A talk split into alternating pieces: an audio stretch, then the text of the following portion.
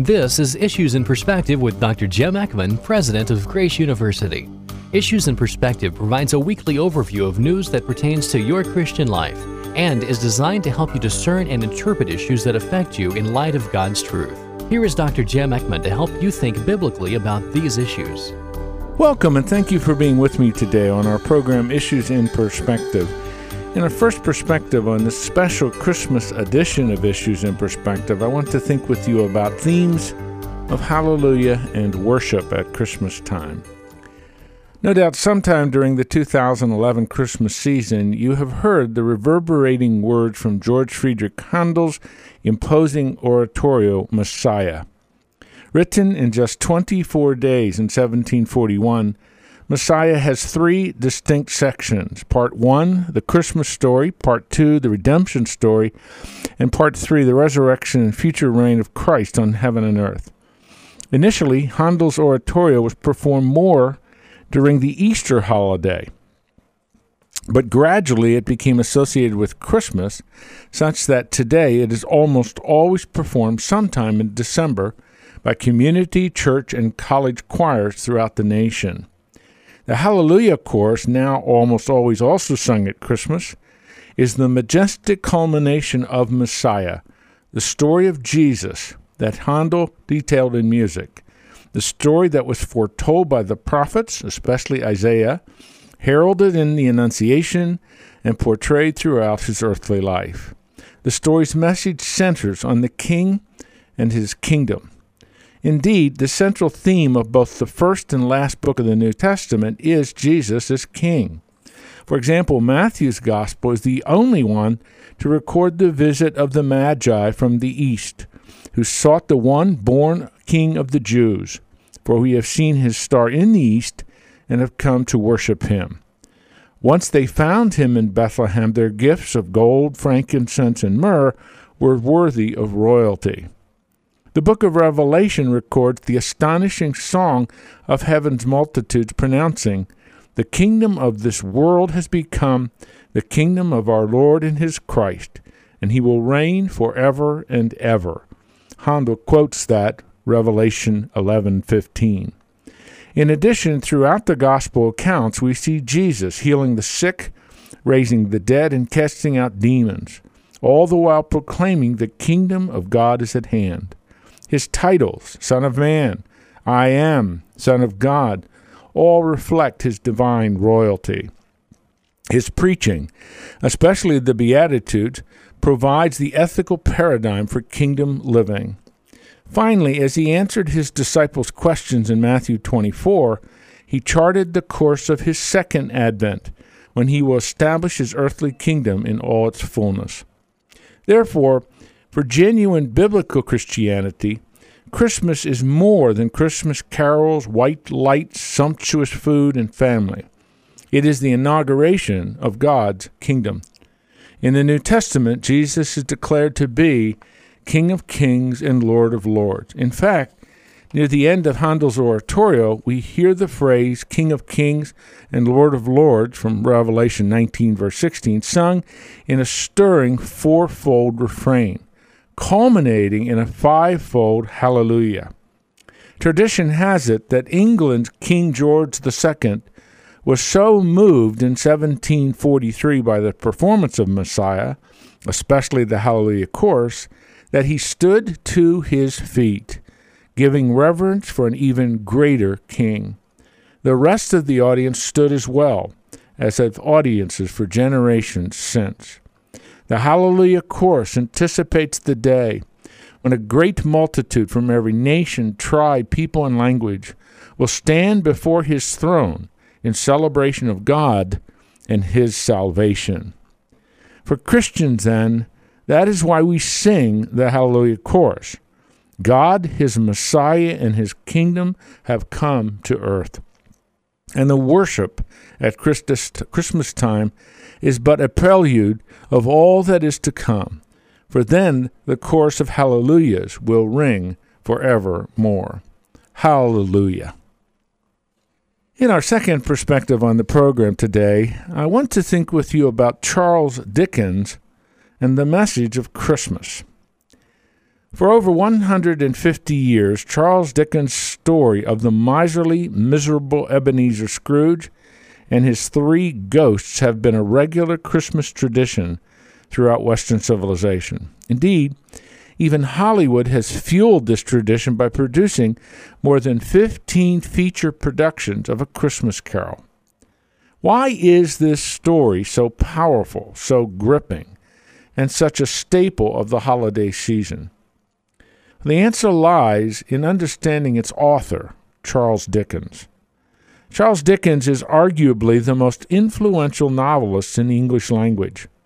It was his Christmas stories and his struggle with Christianity that dominated much of his life and permeated his writings. Born in 1812, Dickens' early life was one of poverty. His father, a lowly government clerk, found himself in debtor's prison, and young Charles consequently found himself laboring in the dismal factories and workhouses of the day. These years marked Dickens. When he finally escaped poverty later in life, he devoted his abundant writing gifts to exploring the lives of the poor, the frustrated, and the unfulfilled. These themes we see in his books The Pickwick Papers, Oliver Twist, Nicholas Nickleby, David Copperfield, then A Tale of Two Cities, and closing with Great Expectations. Because of his success as a novelist, his life was truly a rags to riches story. At the heart of Dickens' writing is the quest for significance, which eventually led him to explore the Christian faith. But he struggled with the consistency of Anglican Christianity. He saw so much hypocrisy and hurt in the supposedly Christian nation of England. He thus wrote innumerable essays on the disparity between Christian teaching and Christian practice, and he lectured widely on the nature of Christian ethics and society. He even wrote a perplexing yet searching life of Christ entitled Life of Our Lord. He wrote that for his children, and he read that to them. In fact, we didn't know it existed until the early 20th century. It was then discovered and published, I believe it was in 1934.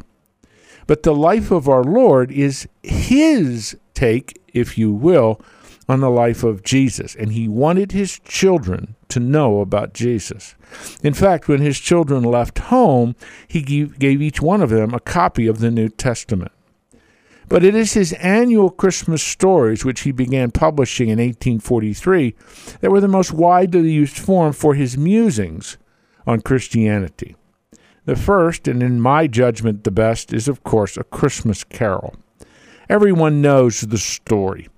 Ebenezer Scrooge and his clerk, Bob Cratchit, whose financially destitute yet joyful family ekes out an existence in old London and in Old London, that story, they constitute the main characters of A Christmas Carol.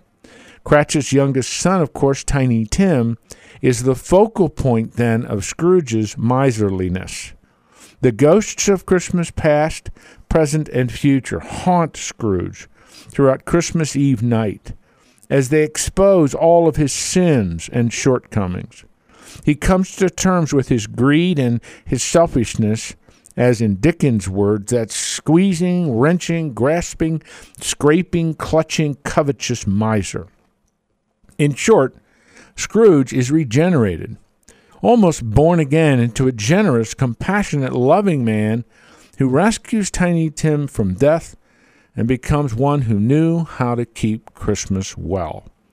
Powerfully and with crystal clear clarity, Dickens' story is thus the transformation of Ebenezer Scrooge. Depravity, dispossession, and depression are overcome by the power of repentance, redemption, and resurrection. Perhaps Scrooge is actually Charles Dickens' alter ego, ending his quest for significance in the story of Christmas. What lessons does Dickens teach us through his redemptive story, so to speak, of Ebenezer Scrooge? Dickens gives us no reason to believe that Scrooge had ever been dishonest in his business dealings. He's thrifty, disciplined, and hardworking. But it seems to me that Dickens is arguing that these virtues are not enough. As Scrooge's early patron, Fezziwig, demonstrates, money making, generosity, and a spirit of goodwill are not only compatible, but are inextricably linked in a purpose filled life. Private charity combined with hard work in Scrooge's personal redemption, although considerably romanticized, Dickens also depicts hard-working families gathered for a day of well-earned rest, merriment, and modest excess, the Cratchit family. Christmas Day becomes a reassuring antidote to the factory jobs and crowded cities of Victorian England. Today, we are far removed from Victorian England. But perhaps that is why we love the story so much. We can identify with Ebenezer Scrooge in his miserliness, yet also long for his redemption. The message of Christmas is simple God understands our miserly, selfish, self centered, self indulgent human condition, and He provides our redemption through Jesus Christ. The message of the Christmas remains that the babe in the manger on Christmas morning was God's unspeakable gift to the human race. Until and unless we embrace that reality, we will remain in hopeless destitution as a modern Ebenezer Scrooge. But isn't it refreshing that because of Jesus and because of his finished work on Calvary's cross and his subsequent resurrection, we have hope and indeed, it is in Jesus that we find the purpose and the meaning and the fulfillment and the joy and the abundance of life. In a very real sense, that is exactly what happened to Ebenezer Scrooge. Now, Jesus isn't mentioned. The salvation that's available in Christ isn't the central core of a Christmas carol. But it does seem to me that Charles Dickens is getting at that redemptive theme as he charts the transformation of Ebenezer Scrooge from that destitute, miserly man into a generous, compassionate man. That is the transforming work of genuine biblical Christianity. That is the struggle that we see in Dickens' life. And perhaps it is resolved in his Christmas stories. I sure hope so. In our third and final special Christmas edition of Issues in Perspective, I want to think with you about the hope of Christmas. One of my favorite books, or it's actually a series of books, is The Chronicles of Narnia by C.S. Lewis. In the first book of the series, The Lion, the Witch, and the Wardrobe, Narnia is frozen in a seemingly permanent state of cold, frigid winter. There's never spring and there's never Christmas. Edmund is enslaved, as you might remember in the story, to the White Witch because he loved her offering of Turkish delights. He's trapped, and now he's hopeless. But Edmund notices that all of a sudden it seems to be less cold in Narnia. There are green sprigs of grass bursting forth from the snow, and there's the sound of running water. What had been frozen, there's now running water. Why? Aslan, a clear Christ like figure in the series, is near. Andrée Seu writes His breath warms the sin cursed ground, thaws the icicles around relationships, and ends indentured servitude to the witch we love for Turkish delight. A lifelong winter that was never Christmas melts into Christmas and all the joy that it brings. In C.S. Lewis's first volume, The Lion, the Witch, and the Wardrobe, as Aslan is coming back to Narnia as the thawing has begun. One of the characters, Mr. Beaver, almost sings a song, but it's poetry. This is what he says Speaking and thinking about the transformation that Aslan will bring. Wrong will be right when Aslan comes in sight. At the sound of his roar, sorrows will be no more. When he bares his teeth, winter meets its death, and when he shakes his mane, we shall have spring again. In so many ways, we humans are caught in this Narnia like tension. The thawing has begun, but we are often cold, barren, and seemingly lifeless when it comes to spirituality. We experience great defeat in our daily battle with sin, yet we see victories. We live with the reality of a sin cursed fallen world, yet we await the soon and certain return of our King. There's great, almost immeasurable sorrow in this fallen world, yet there's great comfort as well, a comfort that comes from Jesus. Seu writes, For Christ has come indeed, but we live in the in between time where old age and new age overlap and things are messy. The line has come. Yes, it's sacrificed on the stone table, but the book has several chapters in it yet. This is a mop up operation, not a chimera. The skirmishes are real.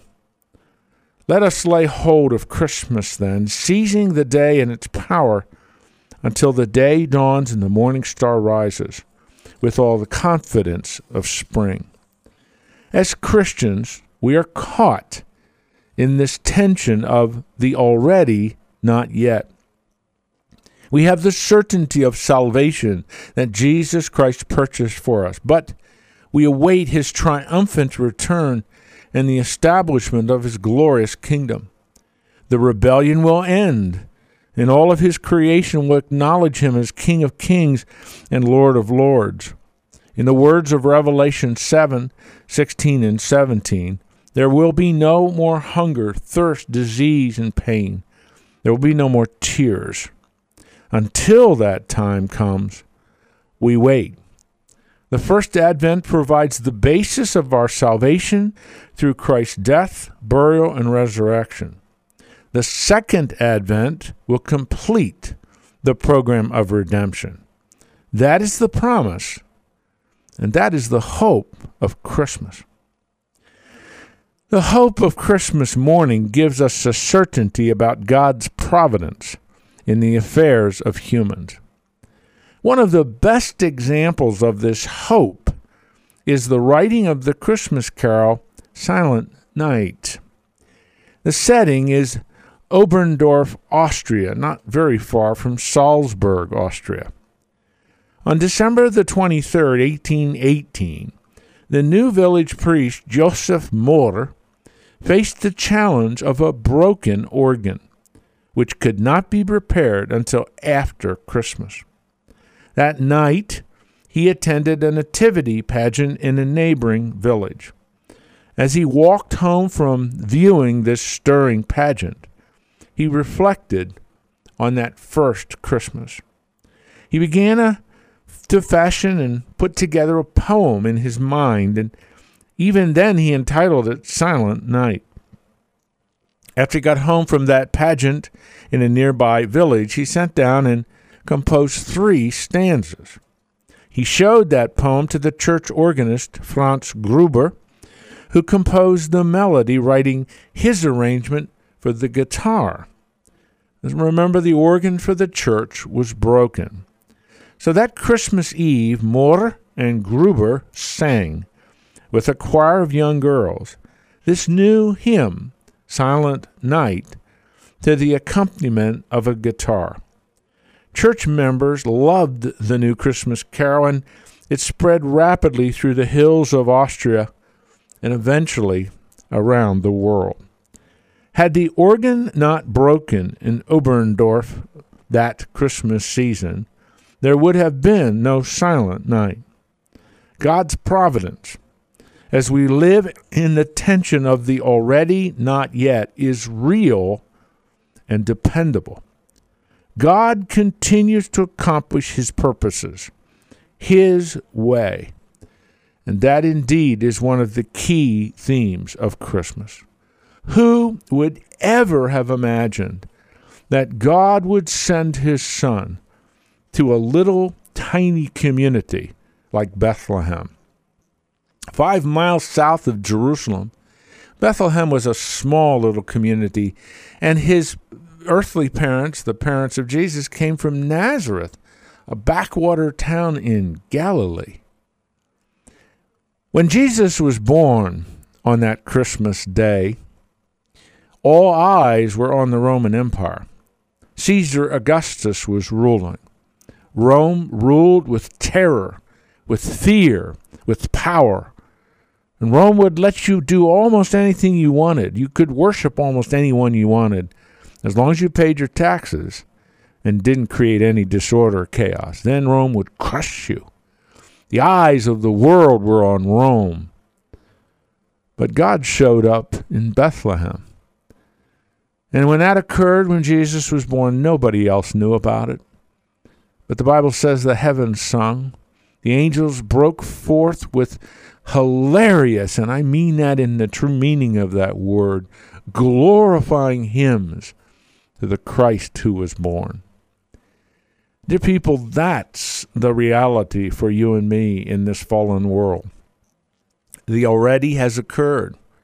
Redemption has been purchased. Christ has come.